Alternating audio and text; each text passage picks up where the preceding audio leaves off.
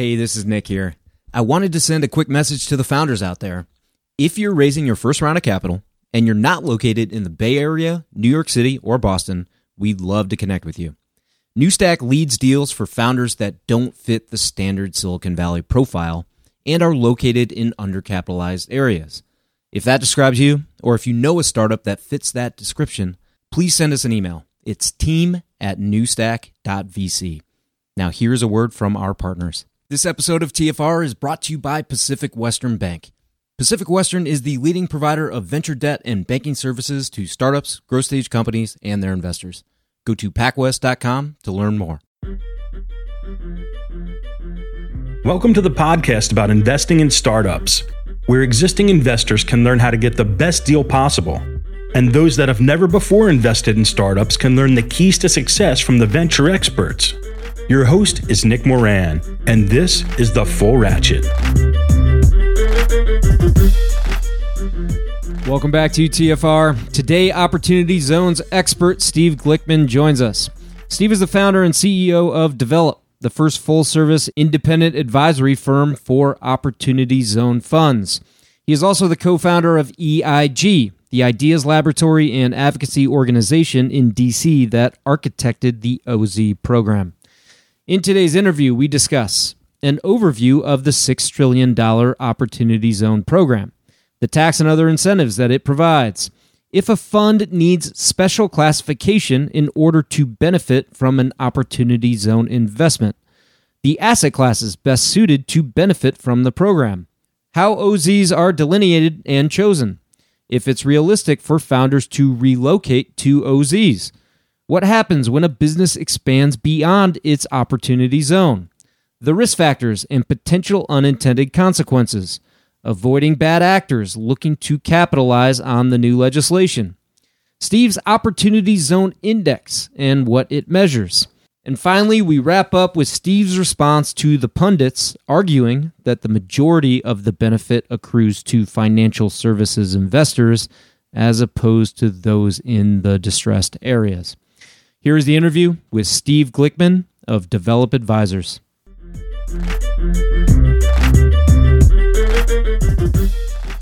Steve Glickman joins us today from Washington, D.C. Steve is the founder and CEO of Develop Advisors. Develop provides turnkey solutions for Opportunity Zone fund managers.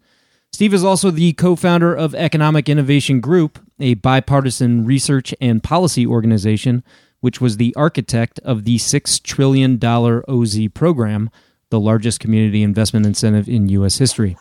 Previously, he served in the Obama administration as a senior economic advisor. He worked on Capitol Hill as counsel to Chairman Henry Waxman and as legislative aide to Congressman Ed Markey. Steve, welcome to the program.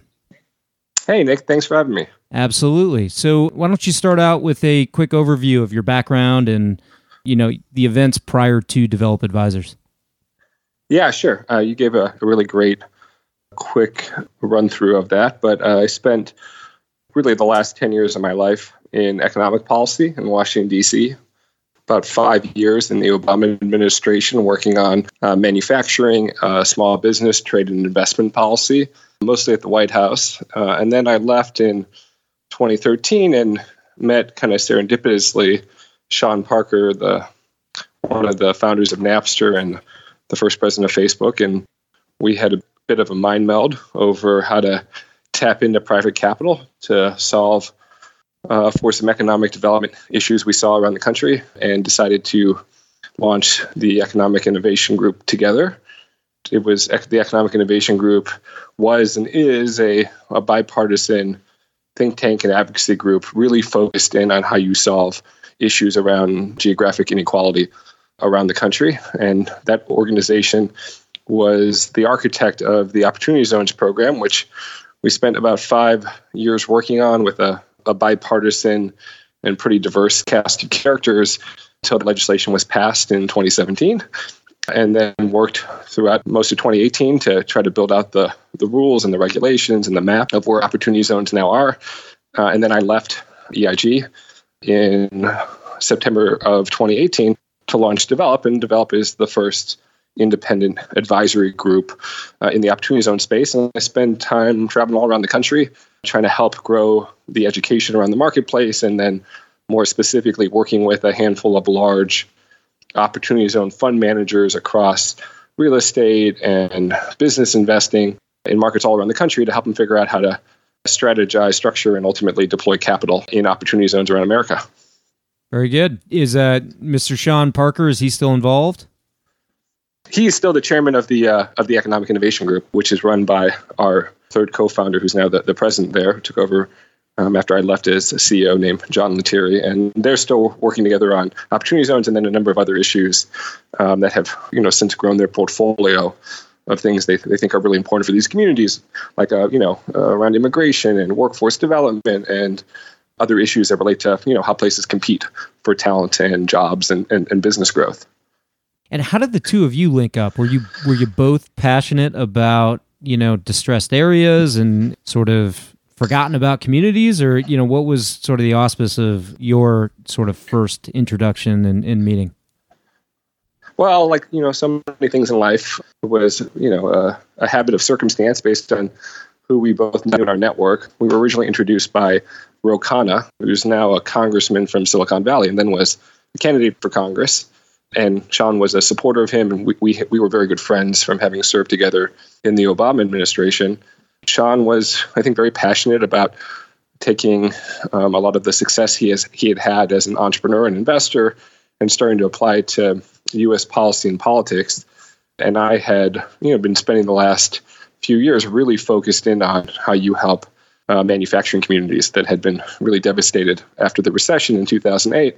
And we got to talking and found that we shared a lot of the same political outlook on how you get the two parties to work together and how you begin to bring in private capital from the sidelines and thought it would be a compelling enough uh, model to start to build the foundation for a, a new type of think tank and advocacy group in DC. And let me tell you, for the first couple years, there was a lot of patting of heads of, oh, great, another Silicon Valley venture to save America. Good luck.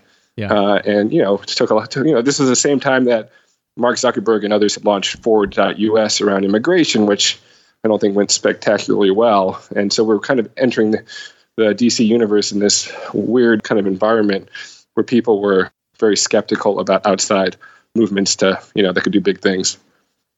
Got it. Got it. Talk a little more about your work at, at Develop Advisors. You know what what are you doing with fund managers specifically? Yeah, well, it's really the whole range of the aspects of opportunity zones that are you know pretty complex for folks to figure out now. So it's everything from um, market intelligence and strategy around how the market's forming, where it's forming, what assets class it's forming around, how how to fundraise around that, to really technical um, work around structuring funds and structuring deals so that they work in this program and investors can get the tax incentive, to a, lot of relationship stuff around working with investors and wealth managers and mayors and the media and others to help fund managers kind of build their place in the in the marketplace and kind of develop their brand and credibility. And what's exciting now is, and, and this is the same reason I think uh, many groups need help, is this is all brand new. I mean, the rules are brand new, these strategies are brand new, a lot of the players are brand new, and everyone's trying to figure out how the market works. And I, you know, this is all I think about and, and do. So I'm, I'm able to share a lot of that, you know, insight with the relatively small group of fund managers that, that I work with. Good, good. Yeah, and let's talk about opportunity zones. You know, that's the the topic for the day. We'll just start out with the basics. So, can you give us a, an overview of the uh, six trillion dollar OZ program? I think the easiest way to think about this is this is a incentive that's meant to change where investors, both large and small, uh, look at their next investment, but providing a, a very strong federal subsidy if you're willing to take on the, the risk of, of doing a few things. One, investing in a low income community. Opportunity zones are built out of low income communities around the country. Two, for a long period of time. So, really, you get the full incentive of opportunity zones, which is the largest incentive in the, in the, in the tax code for capital gains if you're invested for 10 years or more. Three, you've got to make an equity investment, which means you're, you're taking more risk you know, than than a lot of other incentives, which are really facilitating debt. And four, you're doing it in a either in a real estate project that requires a lot of development, or with a company that's high growth and looking to raise capital to expand what it can do. And what that all boils down to is this is a pretty risky asset class. They are growth companies or development real estate projects in second tier markets that you've got to hold for a long period of time. And because of that, the federal government have, has provided this subsidy, which basically works in two ways. Um, at the front end, it starts with having capital gains. So you have to already be invested in the market to use the program. And let's say you've got a million dollars of capital gains in, you know, Apple stock, and you you sell it. Normally, you'd pay 24% in federal capital gains taxes the next year. And what this program enables you to do is defer or put off that tax bill until you know paying it in 2027. So that's the first part of the incentive is that deferral. And then if you hold it for long enough, there's two marks at five years and seven years, you get a discount on that tax bill. So instead of having to pay what would be $240,000 at today's tax rates, you're now paying $240,000 minus 15%, so you only owe $200,000. But the big part of the incentive is you put that money to work during that whole period of time. And it's all pre tax money you're putting to work. And if that a million dollars that you've invested in an opportunity zone fund, let's say you put in a real estate project in downtown St. Louis, and that project's now worth $3 million at the end of 10 years, you've got $2 million of profits you made, uh, which, if you've held your stake in it for 10 years or more, are now all tax free. And it's really the only part of the tax code that enables you to, to totally forgive capital gains. And that means you get a, a, huge boost on the returns on your investment. But that, of course, means you've made a, a profitable investment to begin with. So there's this is really a incentive that you know ensures that investors are carrying a lot of risk, but they're also getting a lot of the reward for making long term investments in places that really need capital. Got it. Got it. So a, a huge requirement here then is that 10 year hold period. Is that right? Well, you can sell whenever you you want as you know the investor, based on whatever your agreement is with the the manager of your fund. But getting that back end incentive, which is a, the majority of the tax incentive here, requires you to be invested for ten years or more. So it is a long term, you know, generally illiquid investment, and that's you know part of the deal. Good incentive, though. I mean, good incentive for long term investing, long term focus instead of you know what we're commonly used to with uh, quarterlies and. Uh, fast transactions and everyone trying to sort of optimize for the short term. Yeah, I think that's right. I mean, there's all sorts of organic reasons to want to be a long-term investor to you know, particularly given the fact we're, you know, at least many people think we're at the end of the a cycle in terms of the markets, and you know, you want investments that can outlast, uh, you know, so you're not hesitant, not uh, you know, led to to kind of sell at the at the bottom of a market. So I think there's a lot of value now in making being a long-term investor. But yeah, it's meant to change the mindset of investors and developers and you know venture capitalists. So from the developer perspective, it's instead of thinking about development in three to five year increments where you're looking to sell as soon as you complete it and don't really care what happens in the long term. Mm-hmm. Let's take a long term approach to how your investments are affecting that community and you know whether or not they're likely to to be a win-win for everyone and you know be, mutually successful. And as a venture capitalist it's you know don't take every company that you invest in and you know decide when they when they get to their next round of funding they need to come out to san francisco or la or new york or boston to be based because it's too hard to support their growth where they're located. So this is really meant to drive place-based development um, whether it's through uh, company investments or or through real estate ones. And a lot of funds are already structured to have 10 year horizons. So that's not totally different than the way a lot of you know alternative investment models already work. Are there incentives aside from from the tax benefits? Well, those are really the big ones. Although increasingly you're seeing other incentives layered on top of it. So I'll tell you what I what I mean. I mean the the crux of this program and what's in the legislation relates to all those capital gains incentives I described. But increasingly, there, there are a number of states and cities that are putting their own incentives on top of it. So in 30 states, their state capital gains rates are now treated exactly like the federal rate is. That includes a fairly high tax state like New York. And, and you know, on the other hand, California they're still figuring it out. So they've got the highest capital gains rate in the country at 13%, which is like half the federal rate. Uh, and they're looking at conforming the treatment to their opportunity zones, but it looks like only for alternative energy and affordable housing investment. Uh, so every place is going to have a different nuance. Many states are offering expedited, you know, land use rules around permitting and zoning, providing other incentives like workforce incentives or state and local grants. And then increasingly, that's happening in the federal government as well. There's now an, an interagency council run out of the, the White House, uh, led by HUD, Housing and Urban Development, and they're tying low income housing tax credits and economic development dollars and small business lending and rural development dollars and other incentives to projects in opportunity zones. So I, I do think you're seeing a lot of positive alignment in trying to take as many tools as we have you know in the public sector and apply it alongside the private investment incentive. And is is everything structured at the specific investment level? So could a a fund like mine, for instance, make an investment, it happens to be in an opportunity zone. I hold the equity for 10 years. I can benefit from the the program or does it need to be a fund that has special designation and some approvals to invest in in opportunity zone opportunities?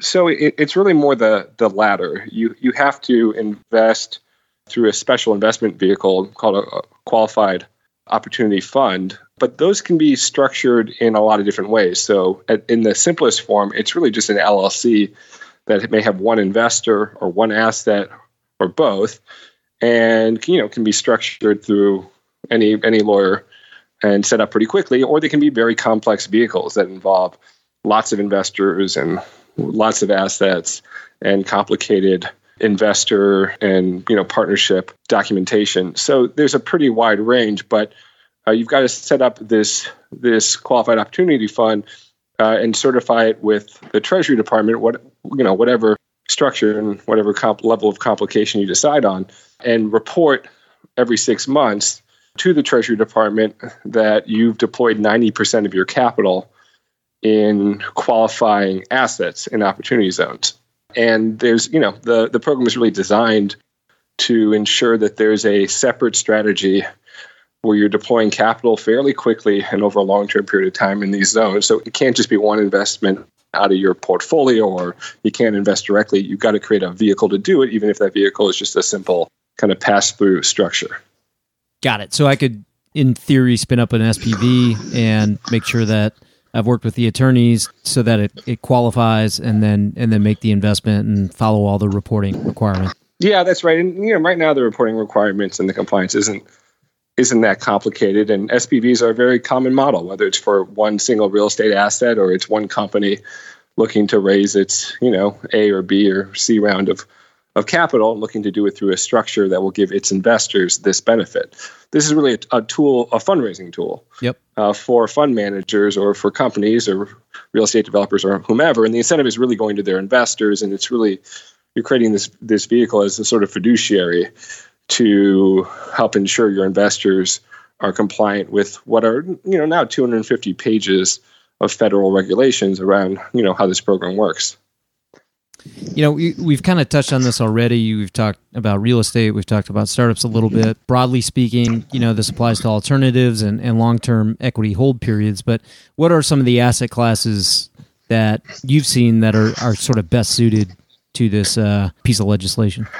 Well, you know, technically, you can, it really applies to any type of investments with a couple exceptions. And I'm seeing all of those models in real time. Real estate was certainly the Marines of this program, they were the first in. They have a lot of muscle memory in the tax advantage kind of investing space. Uh, and these are, you know, physical, tangible assets and opportunity zones that aren't going anywhere.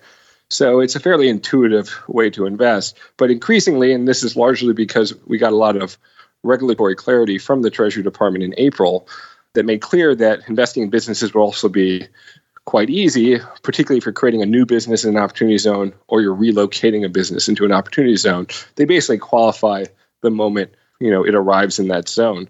And so increasingly, I'm seeing both funds and individual companies in the energy and infrastructure space, in advanced manufacturing, in film and studio production, in venture capital, in healthcare and education technology, including like you know financing the building of charter schools.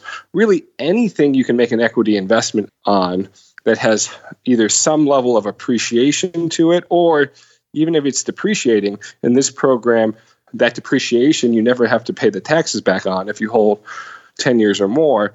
There's a lot of interesting structures that can work well. There's only really two categories of exceptions. You can't invest in essentially a financial services company that's you know making loans or making equity investments, and you can't do like a fund to fund investment.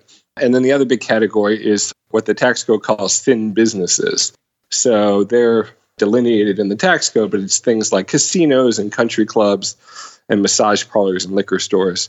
And otherwise, you can really do anything else. And I think we're just beginning to see the creativity in this space of how people are thinking about applying this to all sorts of models, both big and small, like, you know, franchises of restaurants and grocery stores and, you know, other other businesses uh, in many of these communities.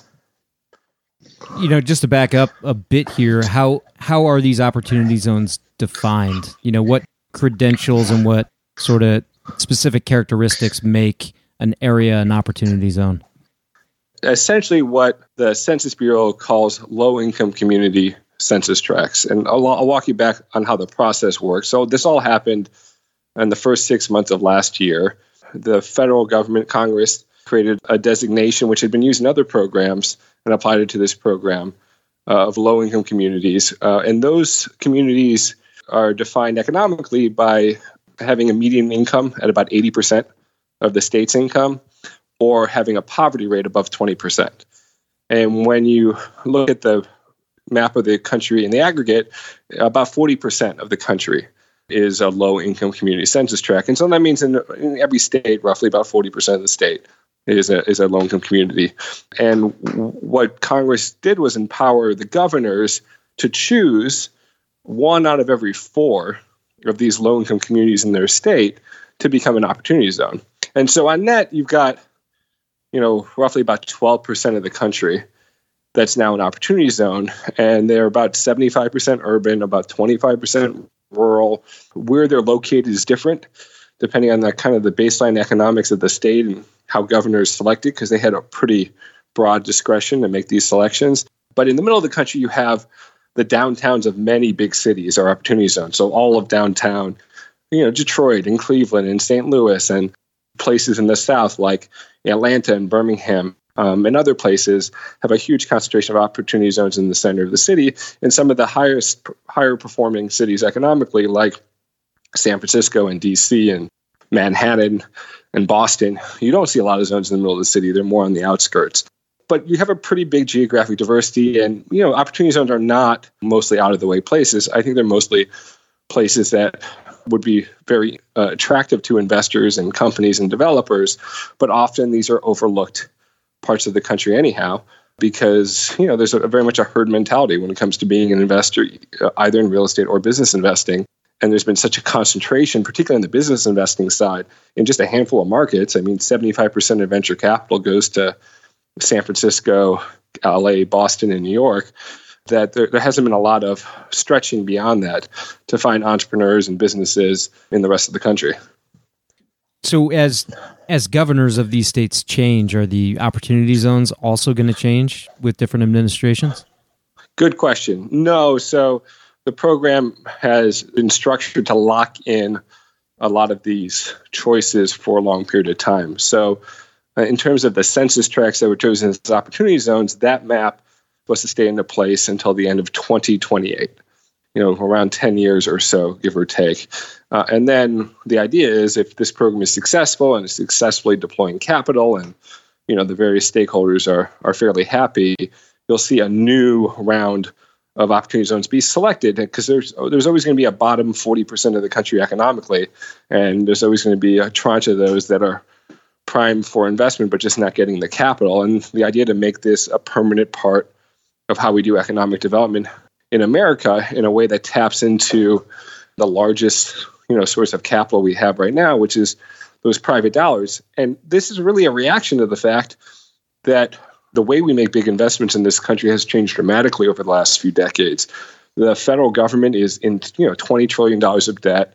Many state and local governments are broke or barely staying above water, and uh, large companies have you know less and less invested locally because they consider themselves to be global companies. And you've got a tax code that's now very favorable to individual investors. And so they're sitting on, as you mentioned towards the beginning, $6 trillion of capital gains just in equities and business investment, not even including the real estate market. So there's a tremendous amount of passive capital that we're you know trying to tie into and empower investors to utilize to build a future for many more of these cities. Is the expectation here that entrepreneurs or new business owners will relocate to these areas to headquarter their new businesses? I mean, I mean that seems like a bit of a stretch, or is it is it more that you know more businesses will be started in these regions because they can attract the right sorts of funding that otherwise they couldn't get? Well, both, but I'm not sure. I think it's a stretch. I mean, listen, you're already seeing people relocate businesses, you know, to capital centers like New York, San Francisco, Seattle, Boston, DC, a lot of these other places we're talking about. When there's a lot of reasons people don't want to be there. I mean, they're really expensive housing in particular is really expensive. Look at the story of San Francisco and Seattle, which has so many companies. They don't even want more companies. They just want housing for people to live in, where it costs four times as much to hire talent than in other parts of the country. So people are already relocating to be close to the capital. The idea is to, you know, bring the capital closer to them. And ultimately the thesis of this program, which I happen to think is true in a lot of and has a lot of resonance to our politics as well is people really want to be able to develop their their company and their future you know in and around the communities where they grew up where they've got family where they have friends where they're culturally comfortable and they don't want to have to go to a big expensive city and that's i think why san francisco loses far more people than it takes in every year because it's increasingly unaffordable which i think is the other side of this coin it's it's not just that this is a program that benefits you know the former industrial powerhouses that are in decline or rural communities. But there's a huge overcrowding problem now in the handful of cities that have robust capital markets and investor presence. And uh, you know, I think it benefits everyone to see some of this be more equally spread around the country. So I, I do think businesses are going to relocate and businesses are going to start in different places, but it's going to take a while, I think, for the education to seep through so that this this becomes a you know a more common practice over time. What about you know these startups sort of thinking through this practically? You know, a, a new business emerges in an opportunity zone, a distressed region. It grows, it expands. Maybe they keep their headquarters there, but you know they have other offices in, in major urban centers and in major cities, and sort of the the proportion of employees, you know, the balance kind of shifts to non opportunity zones. And maybe this can't be predicted yet. I don't know. But how do you see this playing out, you know, as as businesses grow and expand beyond the opportunity zones that they were founded in? Well, I mean, you know, practically speaking, this is a conversation for companies and their investors. And, you know, they to the extent they're being set up to be good opportunity zone investors, they need to be cognizant of the fact that staying in compliance with the program, which means you know growing is fine, but growing in opportunity zones is an important piece of this. But I think with a you know kind of a strategy that's focused on this, it's not that challenging to do. I mean, you've got opportunity zones in in downtown San Jose, in downtown Los Angeles. You've got opportunity zones in in Brooklyn and Queens. You've got opportunity zones in you know, Austin and Denver. So a lot of the same places companies may want to be now. They're going to have opportunities to grow into, you know, the specific neighborhoods within those cities. And, you know, we should be seeing more development of those places and the both in terms of the housing options and the office options and co-working spaces and incubators and accelerators, all models I'm seeing early in this program that will be kind of hospitable places for these these businesses to grow. And that's why it's so important that the, both the real estate and the business side is firing on all cylinders because they really need each other for this all to work. But it, it's not going to work for every business. There's, I think, a big question around, or at least a big perception of a question around talent and where you can access talent pools.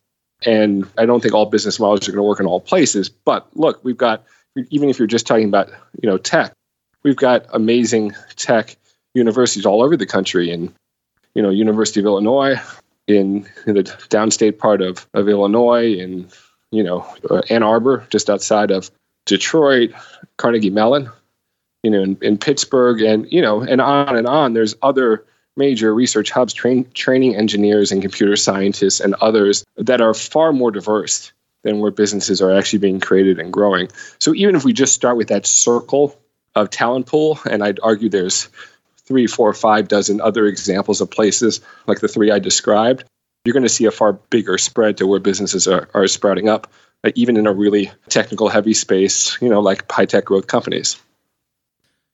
Do you have some some of the early statistics on the number and the amount of private capital funds that have been raised and or deployed with a mandate around opportunity zones?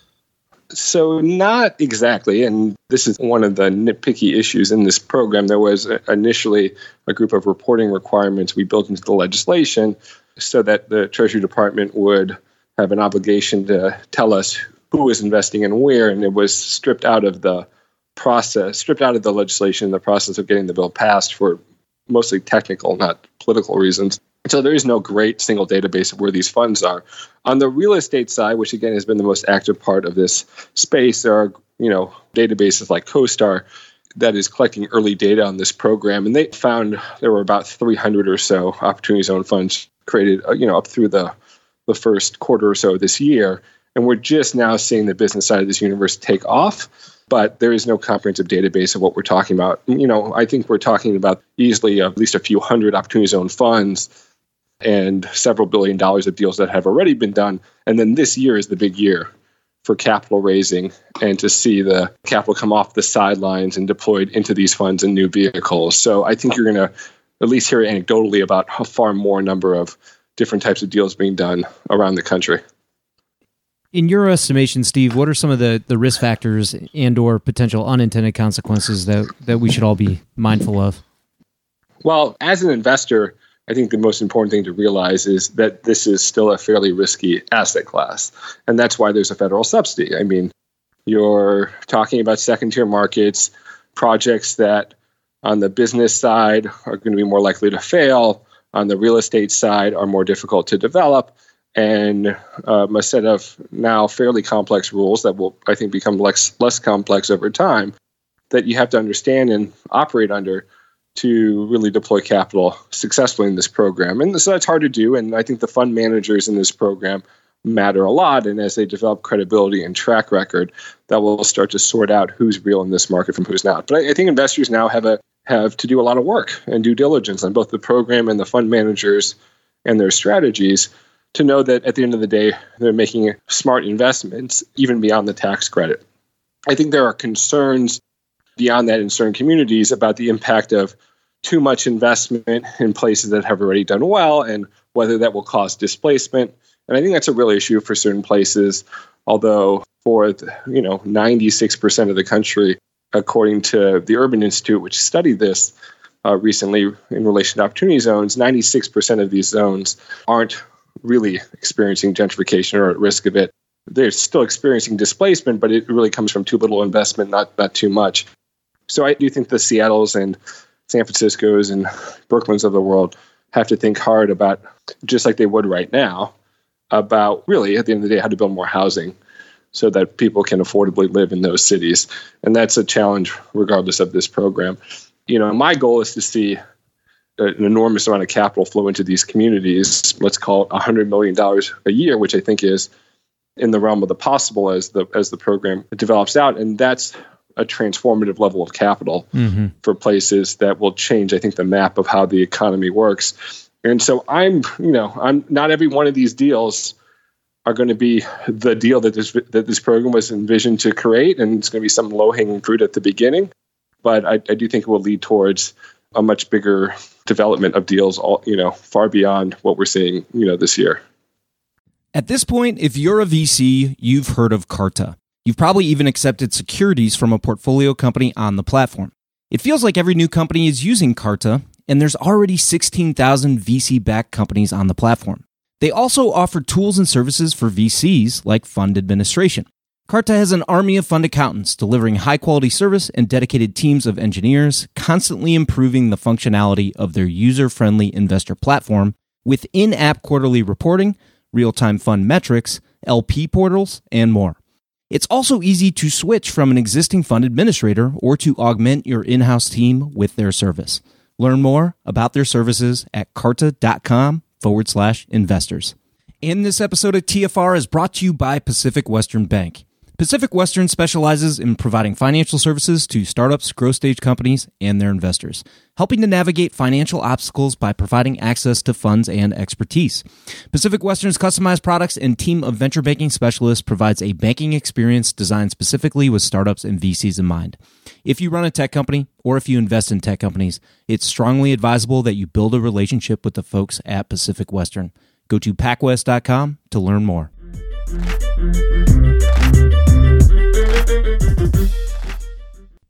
Yeah, I, I couldn't agree more. And I think I think part of my hesitation around around this topic and why I've waited to cover it until I could get you specifically on the program uh, is because with any new government incentive program or or even you know overhyped areas in general, like we saw with with crypto, you know, as recently as last year, it attracts a lot of opportunists. Um, in some cases, charlatans you know, looking to capitalize on something that's new and hot, but maybe not yep. well understood.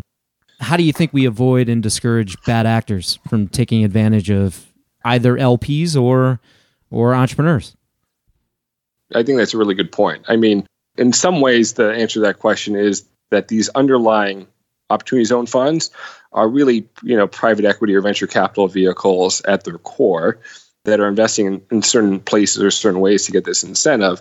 And the, you should treat them like evaluating any other private equity and venture capital fund. Yep. And look at the fund manager and look at their track record and look at their strategy and look at their deals and look at you know how they're dealing with risk and what their return profile is and make an informed decision just like you want you know throw money to any investor who claims to be a VC or who claims to have the next hot real estate deal. And so I think you still have to do that. It's more challenging because it's a new program with new players and new funds. And so there isn't the same kind of set of established market leaders that you know you might expect to see in private equity venture capital now although some of those players are in the game i do think the degree of difficulty is more difficult and yes i've seen the funds in this program too that are selling you know deals that don't make any sense or really and i think this is more common than not don't really understand how the program works or how the rules work and that's, you know, part of the growing pains of being a new industry. So I, I worry about that, but I don't worry about it a ton because in general, the investors, unlike crypto, which really anyone could come in and buy, you know, Bitcoin or Ether and put in ten or twenty five thousand dollars or more on a you know on a, an exchange you could download on your phone. Accessing the opportunity zone market is more complex than that. First and foremost, it starts with you got to have capital gains, and you got to have a meaningful enough capital gains for it to matter. Which means you're already a, a, an investor in the market, and typically a pretty sophisticated investor. So these are funds that are typically being marketed just for practical reasons, if you know, if for uh, compliance reasons, to you know, qualified investors and qualified purchasers that are pretty sophisticated. But you know, this should be a small part of anyone's portfolio because it's still a risky asset class. Although for the funds that do well, the returns are going to be astronomical. You're talking about funds that are looking at pre-tax 10 to 15% returns and post-tax could be looking at returns that are, you know, in the 20s over the course of 10 years, which is as competitive as any other product in the market. And I think that's what makes it attractive and interesting for folks, even if you weren't thinking about, which I think a lot of people are, the impact and how it kind of fits into the you know impactful investment you're looking to do out of your portfolio. Steve, one of the services that Develop Advisors provides is the OZI or the Opportunity Zone Index. What is this index and what are you attempting to measure? The Opportunity Zones Index is really the first comprehensive economic analysis of all of those opportunity zones around the country, at least in the US. It, doesn't include uh, Puerto Rico and the territories based on census data. So it's not really an advocacy piece as much as it's a data piece where we've taken a number of different variables, home prices, uh, household income, you know, uh, job creation, unemployment rate, education, and other factors, and we've compiled it into an index that rates and scores and ranks every opportunity zone in America and boils it up at the county, city, and state level in one big interactive map that gives people a feel for what opportunity zones feel like vis-a-vis each other. And you know, at some level, the data is not that surprising in that a lot of these coastal markets that are already doing economically well, their zones are doing proportionally economically better than other parts of the country. But what I thought was really interesting is as you dive into many cities and you get down into their downtowns, places people may not be thinking about investing downtown St. Louis or Indianapolis or other places, you see zones that are as economically attractive as any of these big coastal cities. And they may not have, you know, 30 of those tracts, they may just have five or six. But those five or six tracts, you know, may encompass a number of very interesting companies and, you know, and real estate assets and others. So it's really meant to open people's eyes to what an opportunity zone looks and feels like, and to I think beat back some of the stereotypes that unless you're investing in you know Oakland or San Jose, you're investing in somewhere that's economically hopeless, and that's just not what the data shows us. It shows that there's much less of a concentration of that economic vitality in places, but it shows that there's plenty of places that have potential that have just been un- underappreciated or overlooked by capital markets for you know for a long time. Yep. Steve, what would you say to the, the pundits that claim that the majority of the benefits will accrue to the financial services investors and not to the distressed communities? Well, I view the fates of the investors in the communities as being fairly linked. If you're yep. going to do well in this program, it's because you're making a long term profitable investment that gives you skin in the game to ensure other things are happening in those communities that will benefit your investment that you know there's workers are being trained businesses are coming in to fill up your real estate space. Crime is being reduced. When you align the interests of the private and public sectors you get a lot of similar goals that people want places that have a lot of economic vitality and a good quality of life and that are safe and offer good education. Everyone wants that and now investors will care about a far bigger chunk of America and how well they do along those lines. So I think those those two stakeholder groups are far more linked than maybe either one of those groups thinks they're linked. I mean, there's I think there is some justifiable skepticism among communities that you know these investors come in and they don't really care about us and from investors of like you know why should we bother with all this other stuff but when you change your your lens from a short term investor to a long term investor, there's a much greater alignment. And this program was designed so you didn't have to, you know, want to be an impact investor necessarily, although you could be, to use this program and have a huge amount of impact. It could just be that you're looking for returns and you've got a fund manager that needs to go to an increasingly large part of the country to find those deals and work harder at it because now they've got the capital. And that's when you'll know the program's working. Now, funds are really competing for capital and they've got plenty of access to deals. As over time, as more and more capital comes into the program, there's going to be a pressure on finding more and more quality deals. And that's going to push people into, you know, neighborhoods and places and types of projects that they may not be thinking of right now. So I think you're going to see an alignment. And to people who really push on that, I think the the the most obvious pushback is the status quo isn't working either. I mean, yeah. we can't we can't live with the current state of affairs where 20 big cities benefit from economic growth and trade and immigration and technology and the rest of the country doesn't and it, you know i think anyone who's really paying attention sees how dangerously it plays out in our politics and how it starts to divide people based on all sorts of other lines when they don't feel like they're going to benefit with and are connected with uh, positive things happening with America. And that leads to, I think, a lot of bad outcomes for our country. So I think we don't have a lot to lose. I think the, the biggest failure for this program will be if people don't don't invest, not if they invest too much. Steve, if we could cover any topic on the program, what topic do you think should be addressed, and who would you like to hear speak about it? Uh, yeah, is this like living or dead? Well, hopefully living. If we're gonna if we're gonna interview them here on the show. I've gotten very into Buddhism, so I, I believe in uh, Hinduism, so I, I believe in re- reincarnation. So who oh, knows what's possible? To me, most important topic is because I'm, you know, very politically minded and how the public and private sector work together is how the role of large companies in America changes in a number of different ways. Whether that's the breakup of large companies, the ways companies reinvest in communities, the way they think about their short term and long term incentives, you know, the way they treat workers. To me, that's the quintessential question of our of our time and whether we get to a place where I think there's more of an equilibrium between the needs of workers and communities and the the profit motives of, of businesses. You know, I think we got to solve that question effectively to to get America to you know the place it needs to be. And you know, I think you're going to see this as a huge issue running up in the in the 2020 campaign. So so to me, that's that's endlessly fascinating. Agreed. And finally, here, what's the best way for listeners to connect with you? Yeah, so I'm actually super active on on LinkedIn, which is probably the only social media source I, I can't live without. Um, and I'm also easy to find via my website, developadvisors.com, where you can find a, a pretty good overview of the program and uh, some of those interactive maps that we talked about in the index. Uh, and there's email contact information that you know gets to me for those interested in you know talking and learning more.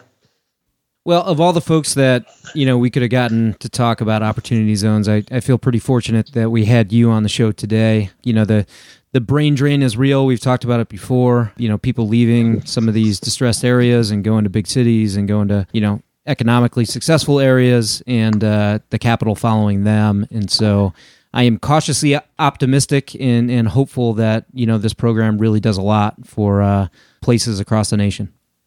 So am I. And watch, I do think this will be a transformative model for uh, American communities. And if it doesn't work, we don't have a lot of Plan B as a country. so, so we should all be working to make sure it does work. Whatever that, wherever you fall in the marketplace, whether you're a community leader or an investor or a developer or an entrepreneur to the extent we're collectively aligned to you know focusing in on making these places successful, I think we're all going to be better off.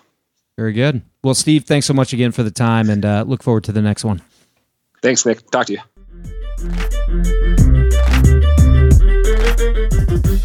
That will wrap up today's episode. Thanks for joining us here on the show. And if you'd like to get involved further, you can join our investment group for free on AngelList. Head over to angel.co and search for New Stack Ventures. There you can back the syndicate to see our deal flow, see how we choose startups to invest in, and read our thesis on investment in each startup we choose. As always, show notes and links for the interview are at fullratchet.net. And until next time, remember to overprepare, choose carefully, and invest confidently. Thanks for joining us.